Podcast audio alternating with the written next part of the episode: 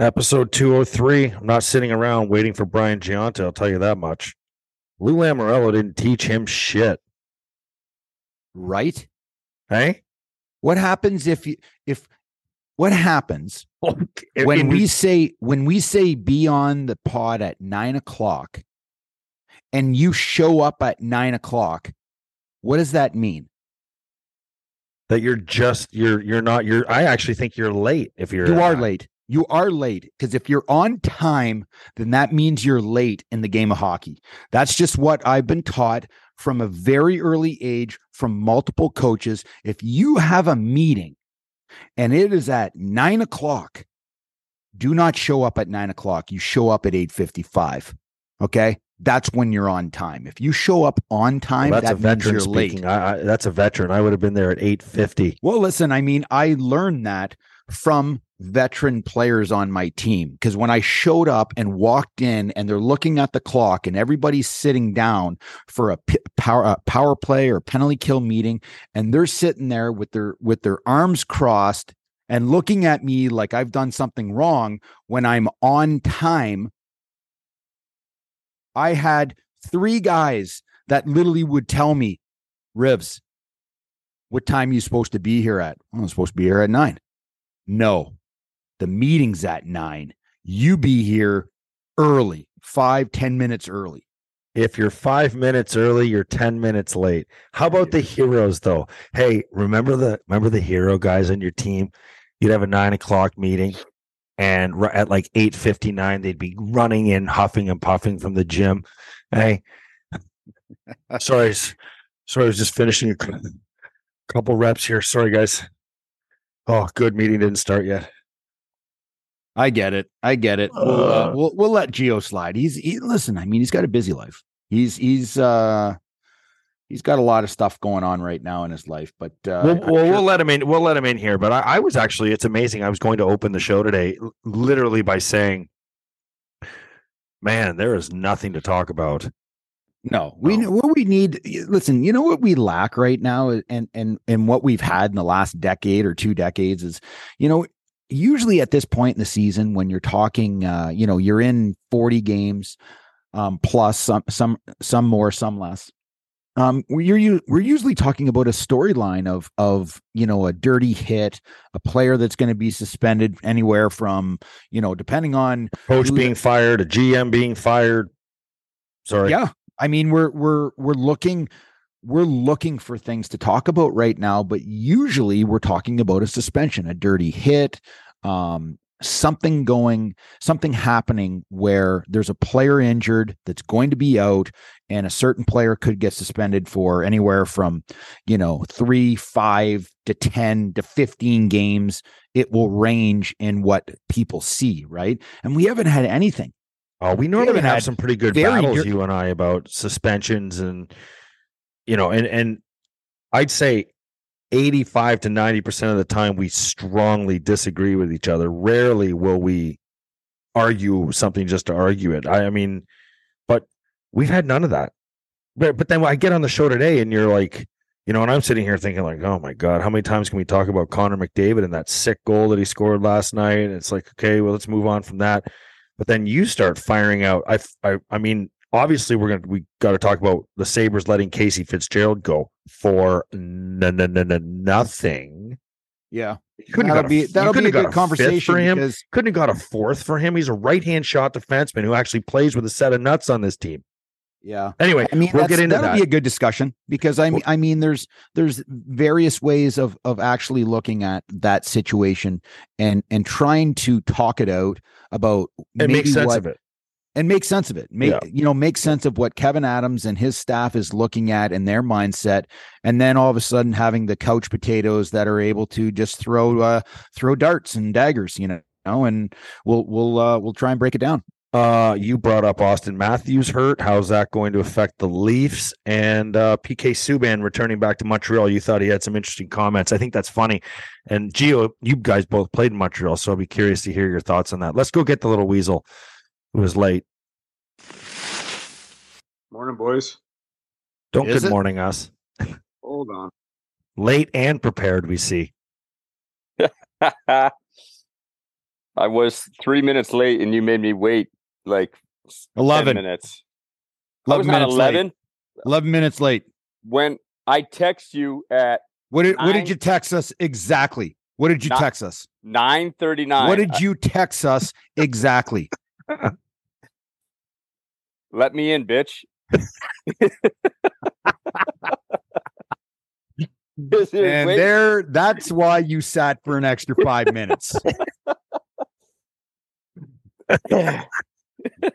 Gio, Petey, always a Petey, pleasure you can- having you on, bud. Petey, Whether you're control- three or 10 minutes late, we're all good with that because it's uh, your show, Petey. Take charge, buddy.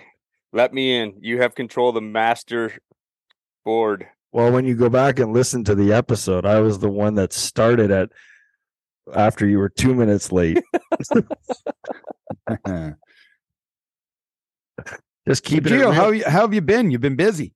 No, I've been- hold on, Gio. I don't Alright. care how you've been. Greg brought up a great point. What would happen in New Jersey if you were two minutes or three minutes late to a meeting? Lou Lamoriello would have sent you home for the day and told you to think about it or find a watch.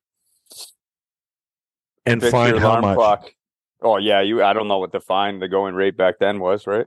Petey, you won't click Geo off this show. You No, won't I click him off the show. No, you know why I won't? Because if I do, then the entire show is you talking. Here we go. Oh boy. Here we go. What do you mean, oh boy, Geo? that was your line. I know was- it was. That was your line. Anyway, good morning, Geo. Morning, boys. Morning, morning. Yeah, I've Yeah. been uh I've been good. I've been busy running around with the kids. Got a little uh Wednesday at uh, Niagara University helping out uh, the hockey team there. Do that on Wednesdays all day.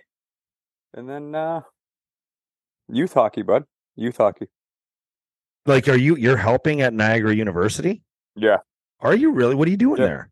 I just go on the ice with them and help their guys or whatever and coaches wherever wherever they kind of need help, whatever's going on that day. How long you been doing that? Uh, a couple months now. Oh, nice to know you. Yeah. I had no idea. I keep things tight, buddy. Okay, so let me ask you this then. How much of Brian? How old's your youngest? 17. Oh, my youngest? Yeah. Yeah, my youngest is 10. Okay. Do you do you want to get into coaching of some capacity or like wh- wh- where what are you where are you at with uh life after hockey? I know you're enjoying yourself, and this Yeah. isn't turning. I don't want this to turn No, into a yeah. Brian Gionta interview, but I'm I'm curious to know what someone like you thinks about. I'm I'm honestly I'm 100% content. Everything that I'm doing right now. I have I love the flexibility. I love the not being committed.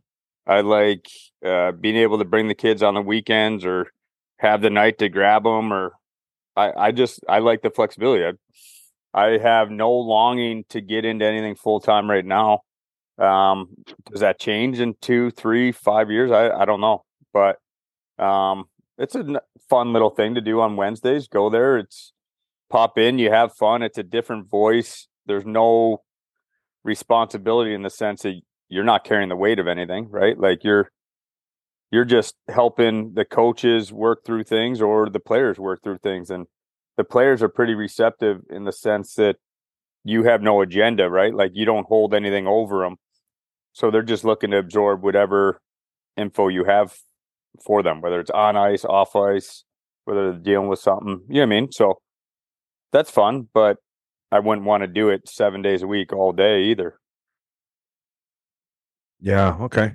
All right. That's interesting So. I don't know. I don't know what happens in two or five years. Is there a timetable? Last question. Is there a timetable for guys? I mean, like I'm so far removed that the thought of even ever getting back into hockey, if there ever was even a chance, would be long closed for me. But I mean, I guess guys like Brian Gionta kind of have like endless amounts of time. No, no, I don't think you have. I don't. I don't think you have endless amounts of time. I think that's the risk you run, right? The longer you take and you're out of the game, the the harder it is to get back in, or a different level you get back in at. But I guess that's the risk I'm willing to kind of roll with right now, just because I'm enjoying every every minute of things. So And I how long you you been retired you- for now? Uh, this is five years. 2018 was my last year, I think. So this is my fifth year. And when you when you retired, you were okay with everything. Uh, you know, again, yeah. like there's a lot of players out there that um have been in the structure. I say this been in this structure of being almost like militant in the sense that you're being told when to be in every aspect of your life, whether it's you have to be at the rink a certain time in the morning, you have to be at a meeting at a certain time once you get to the rink. Um, you tape your sticks at a certain time, you interact on power play, penalty killing. Um, you know, you have to go see trainers to deal with injuries. Um, you go home, you eat dinner, the the the lunch at the same time. Game days are like Groundhog Day because you do everything the same every day, every day, and you do this for, you know, for you, you know, fifteen. What where were you? 15, 16 years, 17. seventeen years, Well, and now G- all of a sudden it it it stops immediately, just like a stop. And then you wake up after you say, "Okay, I've you know I've had a great career, I'm retired." How was that transition for you? And we've never we've I, we might have talked a little talked a little bit about this, but you know, I'm I'm thinking about how is the first five months, and where are you at five years later? Um, I I had I don't want to say no issues because you got to deal with some stuff, right? Like you, that's a you you go from being so structured, so uh, like you said, I don't militant was the word you use. You you go from being that, and you go from uh, you go from making a shit ton of money. You go from having you know, fame, whatever you want to call it. And then it all just kind of gets cut off.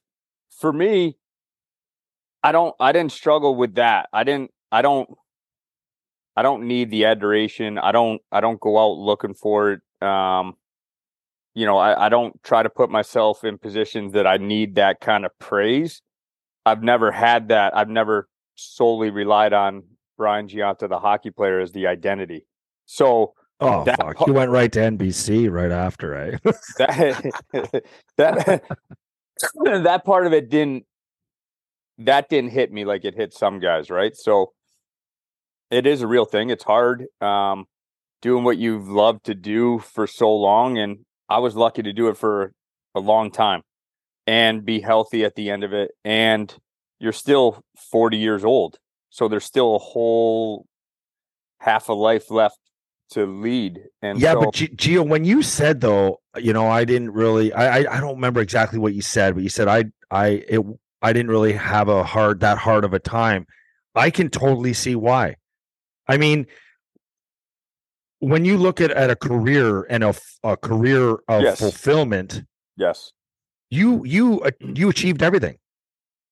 You achieved everything. You and and and and, and in no particular order. You were a third round pick. You did you win the Hobey or were no, you just no I you were didn't no, you were nominated a bunch of times. You won a national championship. Yep. Won a national championship at college. Third round pick in the NHL. Won a Stanley Cup in the NHL. Made shit bombs of money in the NHL. Played a thousand games in the NHL. Was a captain of a team in the NHL. Like, like you you can walk away and turn around and and, and you came out reasonably or relatively unscathed physically. Like I we I know you had injuries, yes but not like Craig. Yeah. You know what I mean? So Yeah. Craig comes out of the game and he's sitting there, you know, probably pretty fucking fulfilled about what he accomplished, but not fulfilled because of what he did in the games to try to be a champion and and miss out on that. And and and then you have a guy like me who literally severe underachiever in my own opinion in my own opinion like i thought i was Yeah. capable of so much more and i just look and i would look back at 30 years old i'm out of the game i'm like fuck i thought i'd be playing this game till i was 35 i quit. I didn't retire. I fucking quit okay? Because i couldn't handle it mentally and emotionally anymore. And so i had issues. I know riv had had a tough time after. So i mean when i hear you say that i'm ha- i'm fucking so happy for you Jill. no yeah. I'm, I'm so happy that you had an easy exit you know what i mean? I- no listen. but I but I understand it, and I'm happy to hear it. I'm happy to hear When- that. So, Yeah, when I say easy, it, it's in the sense of, listen, a- a daily struggle as far as a want, a need, a daily struggle with a substance, a daily struggle with an identity, finding yourself again. I didn't have that severe, right? Yeah. I had adjustment to uh, a daily life, but I still keep a, a routine. I, I Monday through Friday, I'm working out every morning. Like you, I wake up, bring the kids, work out, and then it's lunchtime. You know what I mean? So like I kept a routine in a sense that I had a purpose. I wasn't just sitting at home staring at the wall. You know what I mean? Like saying, "What the what the fuck am I going to do with myself right now?" You know what I mean? Like I kept a routine. I love my time with my wife and kids. You know what I mean? Like it may sound as cheesy as it can be, but like you miss it. Like I had 18 years of 17, 18 years of pro hockey yeah, but you didn't even know what it was yeah, that's what you don't for sure. The crazy thing about because you're not there. that- you're only really Yeah, there full time in the 100%, summertime. 100 and you're not there full time in the summer because you're waking up like my routine in the summer was we were skating by 7 a.m because i wanted to be done by noon. You know what i mean? 11 noon o'clock like noon o'clock. 11 or 12 o'clock i wanted to be done in the summer. So i had the rest of the day to deal with the kids. But th- you know that like with that you're on the boat and you're thinking shit i'm gonna have a couple beers but i'm not gonna have 10 i'm gonna i'm going away for a long weekend. I'm missing a friday workout. Well i can't i got to do something on the weekend right? Like i gotta like so as as much as you are present you're not present in the sense that you always have something hanging above your head that like a responsibility a commitment a a inner drive to i don't, I don't want to call panic but you always have the deadline of training camp and, and coming back and trying to live up to a contract or your stake your place in the league or stay in the league. It's it's a constant, even though you're you're or even clocked- just on it, stake your place on a team. I yes, mean, there's a though there's an clocked in. expectation from your teammates, Brian, to show up in shape when you're making five million bucks. and it's every single year. It doesn't change whether you're the captain. It doesn't change whether you're the rookie. You have to come back at a certain level for yourself, for your team, for your, you know, the fans. You know, like it's just so you are on the clock from seven to twelve, but the rest of the day is still built around everything we did. That's why we were so narrowly focused on being pro athletes that like something gives, right? Like something has to give and it's you're not always fully present in what you're doing It's everything like there's just a, a complete around the clock. 100% because you're on the weekend everyone's grilling or you're at the lake and it's six o'clock and the family just wants to grab burgers and hot dogs you know and it's easy to get caught up in that like quick lifestyle but you being a pro athlete you have to okay we'll get you your hot dogs but i'm going back to grill a chicken or i'm going back to get you know something healthier than that so there's another side of this too, right? There's another side to it that no one ever, I, I literally have not heard anyone talk about. And I've talked to many former hockey players, buddies of mine, guys I played with, guys that I didn't play with, played against. And, you know, we all ask the same question How you doing? How you doing? Because we all know that it is a really tough transition from being that pro hockey player that's in the limelight, that is so structured to all of a sudden, you know, ultimately being nobody, you Yeah. know, and um, people don't talk about this one subject, which is also another really hard transition into your new life is how about dealing with the your wife?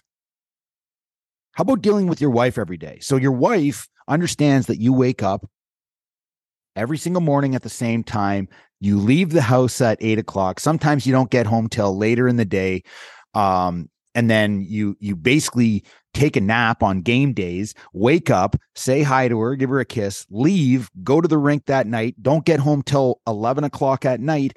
And then you just continue to do that. Then you're on the road half the time. So when you retire, no one ever talks about the wife. No one, no one ever talks about the girlfriend. And the transition that so many players and the women have to deal with. Now all of a sudden where you've had your your your husband on the road for half the time because he's traveling and the other half of the time he's leaving in the morning and getting home later that that day. Now all of a sudden, you've got this grown man that is walking around in a bathrobe at three o'clock in the afternoon with nothing to do. and now all of a sudden she's sitting there Is this looking an at this guy autobiography? every single solitary day. She's looking at this guy and and he has nothing to Oh. do. And you're and she's like her life. So it, it's I mean there's more than just the transition from hockey and not being with your guys, your teammates, the competitive atmosphere, Yeah. um you know what you did, but you also have that that other part of your life that no one talks about is your transition to actually dealing with your your life partner and and uh and having to deal with that because there's a major transition for not only the player and now retired player. Now you're looking at your wife who has is not used to having a person home every single day. And it's just interesting how all these things happen. You look at the you you look at the divorce rate of of you know just the general society i think it's around what 50 55% well go and look at the divorce rate in the nhl Yeah, it's high. I don't so remember. it- it's numbers, extremely but- high Well, it's 33% on this podcast right now. oh my god but no, it's it's a huge. eh, There's so many layers to it, right? Like you could. There's just so many layers to it, and that's why it's such a hard transition. It's a hard transition for lots of factors. One being that you were, that's all you dreamed of as a kid, and then all of a sudden you're 40 years old, and you got to grow up, you know, and figure out what to do with yourself. You know, that's right yep listen, I'm fortunate. I'm fortunate that I don't have to get a job. I'm fortunate that I can listen, I I I I never made my identity as just a sole hockey player. Like I had other things in my life that I that I valued that I that I found it's so it wasn't it wasn't that part that that got me the playing part the the part that the first year that got me year and a half was that you still could play in the league. Like I knew I could still play in the league. I don't know if I could have grinded it out through the summer, through a, another season, but you would watch games and be like, I can still compete. I can be out there. I can still make a difference. Um, you missed. I missed playing. I missed competing. I missed being with the the guys. I didn't miss traveling. The grind of waking up, uh, not sleeping at night, whether it's because you're worried about a game or because you just got in from the West Coast and your kids want to see you. That part of it, the grind of it, I don't miss. But I'm lucky. I'm I'm, I'm very fortunate. I, I it went as smooth as I think it could have gone. Let's put it that way. Yeah, well, I'm, I'm, I'm glad. i miss Oh, i, there- mi- there's I did not miss the game at all man days. Yeah. I did not miss the game at all. I did not miss the competition. I had enough of it for 20 years of my life. What I missed are the boys having a coffee, sitting down, stretching in the room, and just talking about life, talking about mm. things that are happening in our lives, laughing and giggling, and sometimes being serious to try and find solutions. I miss Willie. I miss George. I miss T Mac. I miss the trainers that made they were like they were like they weren't trainers they weren't trainers to us they were like your best friend they were your psychologist they were that they were they were like there for you in every stretch that, uh, that you guys can think of and we all Yeah. went through it with these guys and that's what i missed Do you know what I miss? You- those guys Yeah, I, I I agree with that. That's that's some of the best times. But you know what I miss, and I was thinking about this the other day, and you just brought up what you miss. I know what I miss most about playing in the NHL. There was nothing better than getting on the plane uh, on a day before game flight. You know, you get on the plane, three o'clock flight. Everyone's in jeans and a button down, and you're ta- talking about Never where in Jersey. yeah, Not in Didn't happen Montreal. Not in Jersey. Jersey. Well, anyway, the the the the day before the game, like you know, you're playing tomorrow at, on Thursday and you're flying out Wednesday. You know, you get on the plane, you get your per diem. Who knows what you do with it? You probably lose it in the first 20 minutes. You know, you're talking about where you're going to dinner, you know, the game, other stuff going on around the league. Maybe guys break out some cards. You know what I mean? Like grab some snacks. I that was that was the best for me because there was nothing to do with hockey. There's no practice. There's no coaches yelling at you. There's no thinking about a game. It's just all the guys in this tin can flying through the air, just ripping. and you're all going other. through it together. Whether you're winning and you were on a winning streak, you all did it together. Yeah. Okay. And when you were on the losing streak and trying to find solutions and things were quieter and more reserved and there wasn't cards being played at the back of the plane um, after losses, you you craved trying to find a solution together. Right. And it's just that's what made this whole thing. Like none nothing that was done was was individual and and and don't get me wrong there's there's guys that care about their points and every everybody cared about their points and and their penalty minutes or plus minus.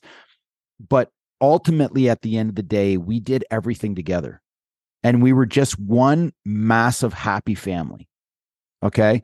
You could be fighting a teammate in practice one day and then the next the, literally the next night you're going out to dinner with them laughing your head off and having smiles and a great time. And it's just that's what made the whole environment great.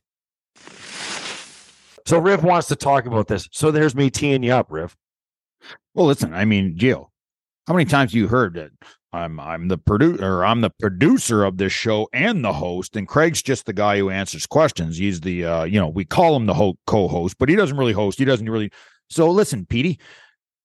If you want the title of host, do your goddamn job and tee it up, bud. because right now Ah, we I are the don't talent. want the title of host. Okay. Yes. Oh No- yes, you oh do. no You no no no. every day. Here's here's the thing. I don't want the title of host. He's I just, just- so damn good at it. It I just oh, have yeah. to do it because I'm so God gifted at it. Yeah. it's like it's like when when you're teaching your kids how to drive or like having them do the like drive the boat and stuff like that. Like you love the control. I love driving. I love like, and then it's like oh, I'm giving a little bit to Craig, and I'm not quite sure how he's gonna be at it. So I Why is he going? Why is he going give him- toward the? Why is he going toward the bluffs? Yeah. Straighten it out a bit, Craig. That's, Hey. that's Petey every day when he gives you a little bit of leash to go with. He's, he's just like inside, it's killing him a bit.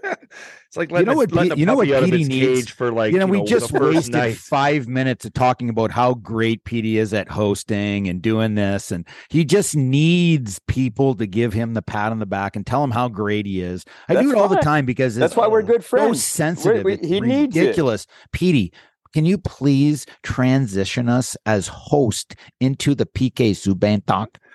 Thank you. I think you just did. I don't even know what he's doing there, Riv. I wasn't even really listening to you. Yeah, well, Well, that's that's not the first on time, but He's honoring him. I don't know the extent of it. Well, but my my question, I wanted to bring this up to you, Gio, because you were like you were the captain of the team. You're the big swinging dick on on on the you know the the habitant back in the day when PK was there and you guys were throwing blows in the dressing room. my question is, listen, um, when PK Subban came into the league and I was playing against him, I literally wanted to kill him every single game I played him. I didn't respect him. I didn't like how he was uh he as as a rookie, he was very um flamboyant and, and vocal and it was all about him and he wanted the limelight and I didn't I don't like guys like that. I didn't like guys like that when I played. I like them Yes. now. Now Yeah, that yeah, I'm in the media, when I played, I was focused on on the task at hand. I wanted my brothers to do the same thing, and I didn't like the me me me stuff. So when I go back to PK, you have to understand he was one of the biggest faces of that team in that era. Okay. He has done tremendous, tremendous things for the city of of of Montreal with his charitable stuff and his foundation. Um, you know, with I think it's one uh the, the children's hospital hospital there. children's hospital there. He has done incredible things. Like I mean incredible things. I right now it gives me chills thinking about what he's done as an individual for that for that city. And I think that is a major part of the reason, right? He is going back there for that fan base, not only to appreciate how good he was because he he won a, a Norris trophy, but to to thank him for what he has done not only on the ice but off the ice. Yeah, I, I think it's listen on the ice. He was he was a, a a good player, a great player, but there's plenty that have been that way, right? Like there's plenty um, that have come across and had just as much, if not more, success than him. So I, I do think it's the the overall package as far as what he did for that community um, and what he did for it when he left, right? Like he didn't just cut ties when he left Montreal and went to Nashville and when he was in New Jersey, he continued to honor his commitment to that community. You know what I mean? So like that that is very easily hey, I'm no longer there. I'm moving my my support to the community that I'm living in. But he always he always gravitated and and, and continued to give his support for the Montreal community. So I, I think a lot of that mixed with um, you know, that he was a heck of a player, that's why I think they're giving some kind of honor to him to let the fans say, Hey, thanks for your career, thanks for everything you've done for us. Uh you know, and good luck at, at your next chapter. PK Subban is a hell of a hockey player, and he is a dynamic personality as well. And I, I always got the impression that Montreal fans absolutely adored him. Yeah, I think you had the majority that did, right? Like they, no matter what he did, if he, you know, in, in true PK fashion, like Riv says, he was a bit ahead of his time. And the old guard that we were, we, we were used to, hey, you're a part of a team you're giving up your your your identity for a team and to buy into a team concept and and something bigger than you and i think he started that evolution towards that individualisticness as far as self-promoting and and Is that a word? building it i don't know but building his brand he went to Boston College. i Like, got i'll show you my degree i got one but it doesn't matter so i think like I can edit It- that out for you, Gio. That's the best part about it. Yeah, it's all right. I don't care. I, I have no problem with that. But like him ch- changing, I don't want to say changing the game, but like that branding part of it, you know, it, it rubbed a lot of people the wrong way at first. It was great for the media in Montreal. It's great for the fan base in Montreal. Um, and it would be literally Craig Rivet does a spin out of it, 360, pass it to his D partner no one thinks anything of it. PK Subban does it with the PK Subban flare, and he's getting a standing ovation for doing a, you know what I mean? Like just hit the flare that he put into it. Like he did a 360 out of it, and then he held it and did a couple shakes and then passed it to his D man. And then all of a sudden the place, the Bell Center is erupting into a standing ovation. We're sitting on the bench like he could have just made a damn pass across the ice to his partner, but he had to do that. But like, so that's why he's so beloved. listen, when we talk about him, there and you're so politically perfect in the way that you speak, you would never, ever, ever tear apart a guy. But I can guarantee you with 100% certainty, and I will not put words in your mouth, but I will say this he was not one of your favorites in the No. way that he um, the way that presented Yes, himself exactly. and and and the way that he played he played for PK Subban he played for 76 he played for himself and where the majority of guys that you were with on that team were trying to play as a team and he Yes. was completely in PK Subban land okay Yeah, he- he's he- worried but- about but- what but- but wait- clothing line that he he can do yeah, but he you know, tried his ass off, though. I mean, he he worked hard, right? like, that's he- that's the one thing I'll say. hard. Every time I watched him, he gave a shit. because he was I- a hell of a defenseman that's and, why and and and like with the guys, like and around the arena and and and with my kids and with my wife, PK, hell of a guy. You know what I mean? Like very warm, very like like genuine in the sense that he would go up to them and give him, you know, like see my kids in the lounge and, and my wife and have a conversation. He certainly was not the guy that just buried his head, blew by, and thought he was better than everyone. You know what I mean? That's not the Yep. player that that Subban was on the ice, and and like what you said, for sure there was there was a lot of um pushback as far as trying to figure out a balance where PK could be PK and still be a part of uh, the group. You know what I mean? And Yeah. and we could all make it work. and it was it was growing pains for both of us. It was growing pains for for us as a leadership group. It was a growing pains for him as a rookie trying to establish himself too. So Yeah. as it worked itself out, things started to kind of fall into place. You know what I mean? Yeah. A little more. And it was looking back now, him doing what he was doing is setting himself up for what he has now. He can walk into anything, and as charismatic as he is, he's going to be. The- He's incredible. I don't. I don't know. I don't know what you He's equate to like like just.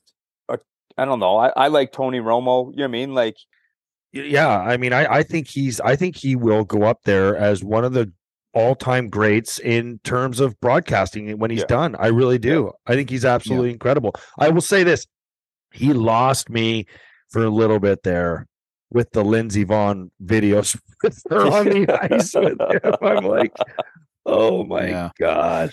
You know, the interesting thing about him is he came into the league and there wasn't too many players like him.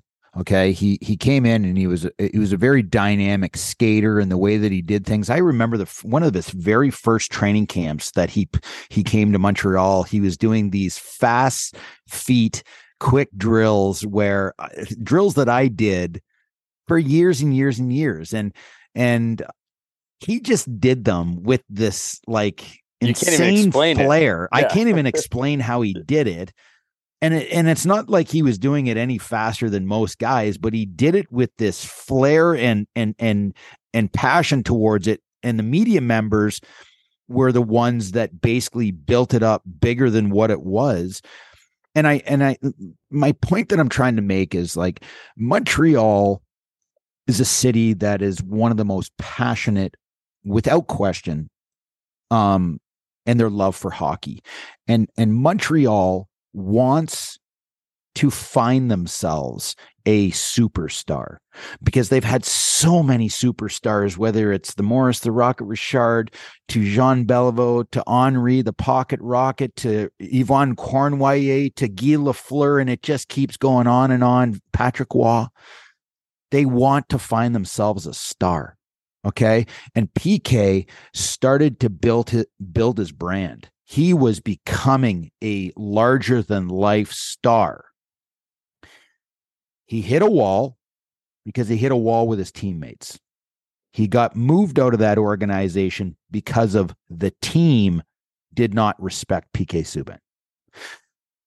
Did he get humbled a little bit when he went to Nashville. I remember the videos of him going, Come on, Nashville, let's do this. And all of a sudden he realized that Well, I- Nashville, Nashville's not Montreal. Well, yeah, I don't know if it's. I, I think it. I think maybe the move to Jersey humbled him a little more. Like, look at the teams he went from. Right, he went from Montreal, and then I would put Nashville in the middle, and then you're down in New Jersey, where, like, that's You're getting 7,000 fans a night. The most passionate Montreal marketing, media, everything, and then you got Nashville. That's kind of like, hey, it's a good market. Like, you got that country niche for marketing. Okay, and- but and you have the country and then you get but then you get down to new jersey and you're like shit there's five six pro teams within you know 15 20 minute drive of here and there's just so much going on and the new york city and whatever it's well, not what I'm trying same to say, just like that, in Montreal, do they have an NFL football team? they have nothing Do they have a a, a, a major league baseball team? So what do they have there? Do they have college football, college basketball, college hockey? They have nothing. They have the Montreal Canadiens, and I'm going to tell you right now, people live and die for that team. Everything is about the team. They've got 20 papers writing about that team every single day. And the writers, in order to have people read their column, they have to get dirty. They have to get ugly. They have to write stuff that people are actually going to read their paper Yeah. instead of the other 20. So it becomes a complete shit show of journalism. You want And another go- kick in the you want another kick in the Hold on. balls? And then you go to Nashville. Nashville is is one of the greatest cities to show up in as a as a team that's coming into town. But to, to think that, you know, listen, I mean, Nashville has a really nice fan base there, but the fan base is nowhere near Montreal because of the NFL football team. You have baseball, you have college football, basketball. I mean, there's so much in Nashville. Yeah, but that's why I put it in the middle of the league, right? Yeah. Like it's a very good, passionate fan base. They love their hockey there. Like the arena's rocking. Like it's fun to play there, but it's it, it's not Montreal. I mean, and you Yeah. can't. They went to the finals not many first year. Montreals. They went to the finals his first year there. But the point I was going to make was, and I don't know if there's any correlation to this. So this is, but I mean, it's something you kind of have to look at with everything you're talking about. He leaves New Jersey, and now they're one of the best teams in the league. Yeah, I mean, I- So I mean, I don't. I, they you were know, is there- young when he was there, and and I don't know, like, what he was like when I no longer was in Montreal, right? Like, or when he left Montreal. Let's put it that way, because I knew people that were in Montreal, so I don't know what his Nashville stint was, and I don't know what his New Jersey stint was, but it's certainly the PK flair was no longer driving the conversations because you were no longer in Montreal. So now it was more PK Subban as the player. You know what I mean? Yeah, yeah, yeah. And- Pretty good year his first year in Nashville. Um, changing gears here, uh, here in Buffalo, actually, Casey Fitzgerald put on waivers. Uh, head scratcher to me, right hand shot defenseman, played with, played with some guts. I, I, I, I mean, I, I get the Sabres had to make room for uh, three goalies. I don't know why it came at the expense of Casey Fitzgerald, but I thought maybe he couldn't trade him and get like a fifth round pick or a fourth round pick for him. But What, my question to that would be what else are you going to do? Who else are you going to who else is going to fall on it, right? Like go for it, Riv. No, what I'm saying, like, like in the absence of making a true hockey trade, you know what I mean? And maybe behind the scenes that was trying to be done. You know what I mean? I, there, it comes down to a an order, and I love Fitzy. Like, I I think he's great. Like, I think what he does is very good. You know what I mean? It's tough to lose him for nothing. You know what I mean? But on your depth chart, he was where he was for your team and your existing makeup. And maybe they hoped he was going to slip through the waivers, you know? Yeah, Petey and You I know- talked about this before before we had you on there, Geo. We were just, you know, listen, I mean, there's no there's no right and wrong answer, right? It's not perfect. But again, I mean, you know, Bryson adds a certain element to his game. He's really quick, um, skates very well. You know, Fitzgerald brings something to the table, just like um Clague brings a certain element to the table. The problem is that I have, I think Petey feels the same way, is you're you're talking about a right-handed defenseman. Okay. We have all these lefties, Samuelsson, Dahlin. With You some grit to him.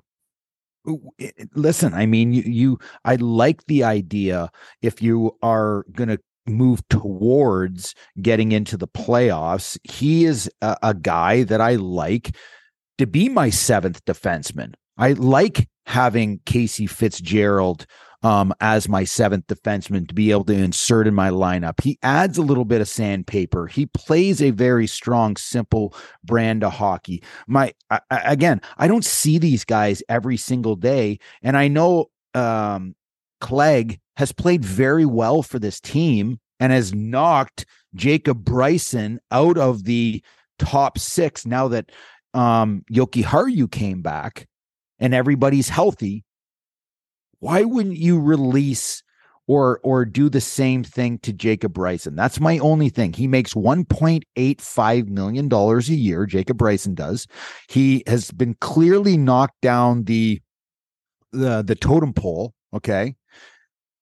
I would just like to keep the right-handed shot defenseman that plays with a little bit of grit, that skates well, moves the puck well, and plays a simple brand of hockey and can be one of your extra defensemen. seventh defenseman. That's that's the way I see it right now. And I, yeah, I you're you're talking guys that have been in and out of the lineup, right? That have moved up and down. When there's injuries, they're in. When they're fully healthy, they're in and out, right? So they're that they're guys that are, are are good NHLers. They're not daily NHLers in the sense that they're not playing on this current team every night, you know. And so a decision is made. And so we've said it before, you alluded to it a little bit that you don't you're not around them every day. And I think that's where you have to give a little bit of leeway and some of the slack slack that's coming back for this move. At the end of the day, you're entrusting someone that sees them every day. You're entrusting someone that got criticized for the Samuelsson deal and for the the um, Thompson deal. You know what I mean? Like there's reasons these decisions are being made and they're outside of our understanding because we're on the peripheral. So with, with that being said, I love Fitzy. I think Bryson brings a different element, but for some reason they valued Bryson or they thought that maybe Fitzgerald had a better chance of of slipping through the cracks. And that's what it is. It's a it's a it's a gamble at that point to say we got a fully healthy team. We like our team. What guy are we going to gamble with? And unfortunately, it didn't work out. You know I mean? Got a lot of lefties. You have you have uh, Kale Clague, who's who's a very good defenseman, moves the puck very well. What's his what's his best assets? Sees the ice well, moves the puck well, and he skates well. Okay, so let's just flip to the next guy, who is his twin brother, and his name is Jacob Bryson. So What's the difference between the two of them? yeah, yeah, I, I they're, get it. They're, they're the I- exact same player. The only thing is Bryson, who has lost his top six position due to his play, Yeah. is making one point eight million dollars. So why would you put Casey uh, Casey Fitzgerald on the waiver wire, who makes seven hundred and fifty thousand dollars, who's a right-handed defenseman, 5'11", 190 pounds, skates well. Do you think it's shoots money? well, Do you think they just don't well? want to have a million dollar because they get a million dollar cap relief, but they still have to pay him? Do you think it comes down to dollars and cents? Maybe you don't get a Like million dollar cap relief on a guy that making that amount. I got to check into that. But what do you mean on the waivers? You're saying? Yeah, the team. when he goes to the minors. Do you think that? Do you think the team Rather than like they if- instead of having Bryson them both clears- here, yeah, get rid of one, so at least you're offsetting some of the cost of the other. I, I mean, instead It- of it could burying 1.6 in the minors, like her, I I don't want to believe that it's that frugal, but maybe it is around here. I, I don't know. Um, I was at the game the other night. There were it's a pretty good crowd there. I mean, I guess if that's the if that's the question, then why wouldn't they put if Jacob Bryson probably would have been picked up on waivers? Do you not think? maybe not with the way he's playing and the money that he's making. Yeah. Okay. So What do they have in the minors right now for defensemen that you can call up? Uh, could couldn't what do tell you, you. what- They're yeah, all here. like, yeah. So how do you? So my You're question is, why wouldn't you You want Jacob. Bryson if he's not able to be in your top seven? Put him in the minors. He's got two years at $1.85 million. If you have injuries, you have the guy in the minors that is a guaranteed 100% guy that you can call up. Yeah, but that's. I think they were just trying to there. do the exact same thing with Casey Fitzgerald, which Yeah. he's not the guy I would have put on waivers. That's the only thing. I don't really care they put a guy in waivers. They had to. If they want to if they if they value um Comrie as a goaltender and they want to give him an opportunity and a chance, they do not under any circumstances want to send down UPL because he's played and earned a position. Then it comes down to Anderson, who's 41 years old. You, you know, everybody, I've heard some people kick around like, well, why don't you just go to him and ask him to say, hey, you know, your time's up. We're going to go with these two guys. And, and, and the thought coming back is Anderson's, Anderson's vibe around the dressing room is is far more important than losing a player. Let just say Casey Fitzgerald. But but it's it's also listen. Anderson came in and was great for you last year and was a you know, you basically had to ask him to continue to keep playing, right? And so he did that for you. The fact that like people would want to just throw him off to the side at this point, you know what I mean? Like we, we complain all the time about players being pieces of meat and pro you know, like things just to be thrown out. Like this is one of those instances that like hey, stand by yourself and stand by the guy that wanted to be here, wanted to help this team, and is willing to now be a three goaltender rotation. You know what I'm saying? Like, so there's something to be said about the honor with which they're giving Anderson. You know what I'm saying? Like Yeah. the fact that they're respecting that. It's about You know value. It's about And- value. Yeah. This And they value about, him This is not they- about making Craig Anderson them. happy because he stood by and played last year and came back. It's not about that. This you're running a multi-billion dollar organization, okay? But you don't think that affects if that guy's a beloved guy in that room, you don't think how they treat him affects the rest of this team that they're trying to build up and make a playoff team. Yes, I, I do, Gio. I mean? So it's but a- at this point very in time, it's about slope. making the right decisions, and it's about the value of each player and what they do to propel this team in the right direction moving forward. They value Craig Anderson as, let's just say, a third goaltender. I wouldn't even Yeah. put him. I wouldn't even put him as the third goaltender. But let's just say he is the third goaltender. They value his ability and what he does on a daily basis, being in that dressing room with all these super crazy young kids. Yep. Okay. That they need him and his value is still very, very high, even though he might not play as many Yeah. games as as normal. Yeah, yeah, I agree. Not many times I agree with you, but I do agree with you. Uh, the goalie Pekka Luukkonen was called up today um, on p- paper. We all know he's been here, but they sent down Jack Quinn. Is that They paper? loaned Wait, Jack was that Quinn to run- roster paper transaction too? Yeah, that's That's Well, got to be. I don't. yeah, I don't know the exact. these exact. are all I'm not paper. looking Yeah, You don't it. think Jack Yeah. Quinn's going down to play? I do not. I don't know. We'll find out. But Right. You just said the other day they take him out, give him some time. They have they have some players that they can filter I in. said take him out. JJ Peterka and Quinn, I thought it was an uh, is a good idea in a back-to-back game. In in in and now a bit of a stretch where Peterka and Jack Quinn had not produced offensively because that's their job. That it was nice to give these guys a little sit down and to kind of say, hey, go and watch a game. Okay. Take it in, learn from what you're seeing on the ice, have a little bit of a break, and let's get you back into the game. Because they're think the schedule has anything to do with it? Right. These guys are kind of hanging on. They could use a, a time to sit and watch and, and evaluate things. Yeah. And they got four games a, a week the last couple weeks.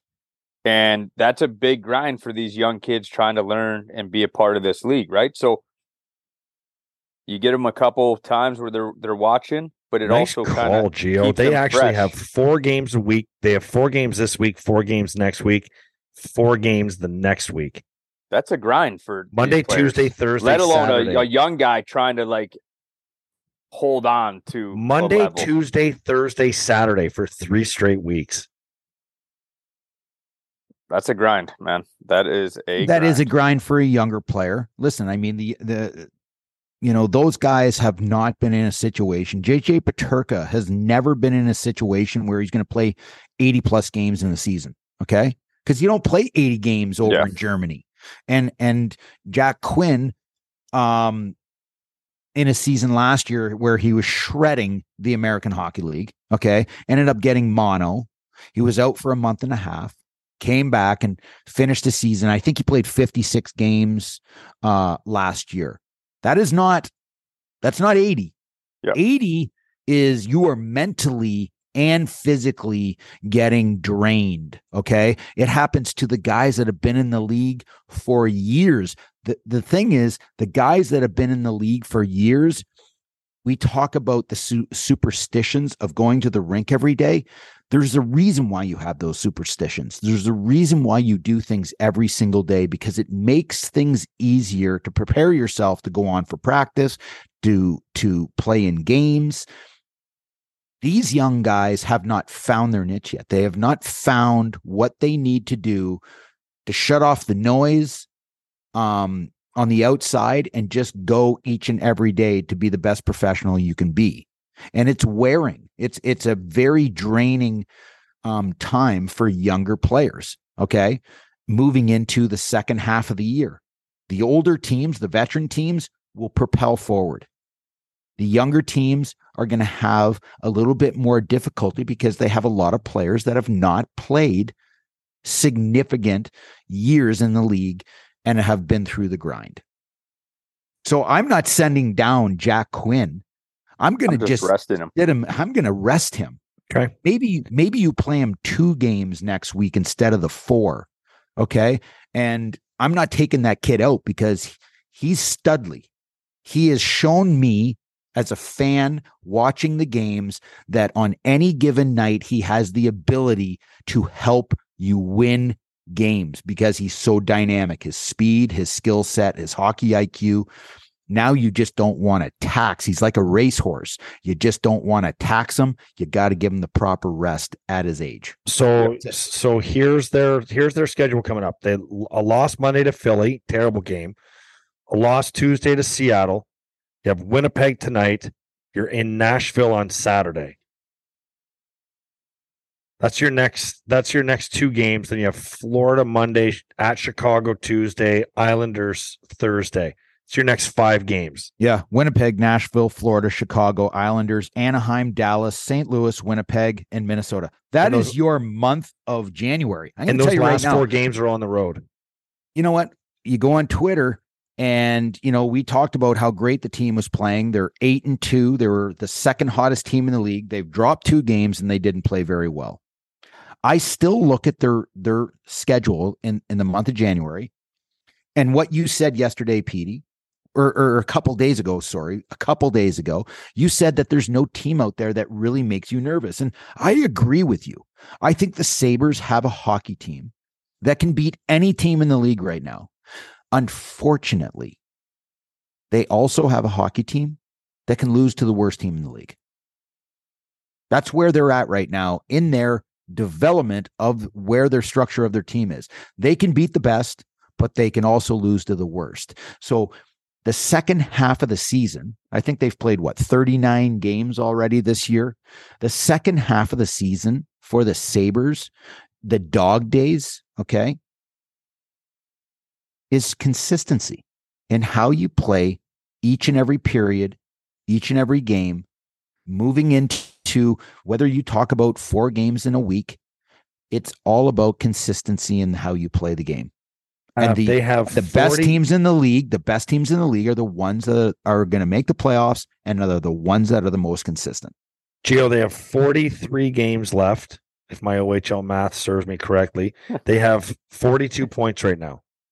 They need about what 97 to just yeah, they, beat. they they need. Yeah, I would say nine. I think like the line always is right around that ninety-eight. You know, ninety-six to 90, yeah, nine, nine, maybe. even You know I 95. mean? I think you get as low as 95, but you got to hit between 95 depending and on the divisions, right? Like depending on East West. Like the West will be a little different this year, won't it? They need But- 55 points to get to 97 in 43 games. What's it gonna What's it gonna take to get into the playoffs? You, you need last year it was that, over that 100. math. You need to be what? It was Yeah, over what hundred last year, Yeah, right? That's what I'm saying. It's got to be. That's what Petey's saying with the 97. I think you. I think your target is a. You want to target 100, right? Do you not? I think so. It gives you a point or two leeway. You're certainly not comfortable at 100, but it gives you a point or two leeway. So they're at what do you say, Petey? 43 points. I think it's going to be less this year because I feel like there's a lot of teams like all the way down to even Ottawa at 39. They're only nine points out. Nine You know what I points mean? is a heavy. Nine's a Nine- lot, but then Nine points is a lot, man. okay, but you have Philadelphia way down there in the seventh wild card spot. They're at 41. It's a it's a It's a seven point split. Yeah. So I mean, I, I think there. The, I think it's going to be less points because I feel like there's a lot more parity, especially in the East, where some of these bottom teams are stealing points from the good teams. So I think that the Sabres can land in the 96 point range. They are. They are. I think that they could be looking good. That's but that's still 54 points in 43 games. They have 42 and 39 right now. So when you're talking about the parity in the league, when you look at last year in the Uh, 2021 22 season, so in the East in particular, the two wild card spots were Boston that had 107 points, and you had the Washington Capitals come in at the number two wild card at 100 points. Do you know what the third team was? 99. 84. Oh shit. There was a massive, and oh, I that's mean right. a The massive East last drop-off. year was decided by like the Yeah. trade deadline. It all just came down to jockeying Is for the, is position. the East not But- like what the West is this year? Like yeah, last the year, West right? last year was like what we're talking about. There were like four teams vying for that final playoff spot. Vegas was in Yeah. there, Vancouver was in there, Nashville was in there. Yeah. So the Is right? West, the the West last year, the first wild card with 98 points was Dallas. The second wild card was 97 points with Nashville. So I think that is more realistic. We talk about Sabres going to need 100 points to make the playoffs.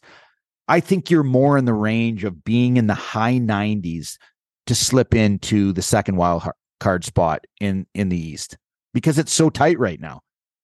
Like there's no teams running are with it. completely pulling away from the others.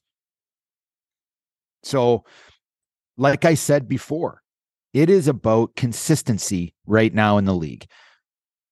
And and the Sabres right now have have have been a team that ultimately has been out of the bloody playoffs by like Christmas, okay, for the last decade. They are now in a position to to be in the conversation of a wild card spot, but it is not going to be easy because the the teams that you're that you're going up against it it's it's just a tough haul. You have teams that are in the same position as you, the the Tr- Detroit Red Wings, uh the Florida Panthers, teams like that are hungry and and they're looking to to do exactly what the Sabres are doing. You have the Islanders, you have Buffalo, you have Florida, you have Detroit, Pittsburgh, Washington. Those teams are all Philadelphia. Philadelphia has has 41 points right now.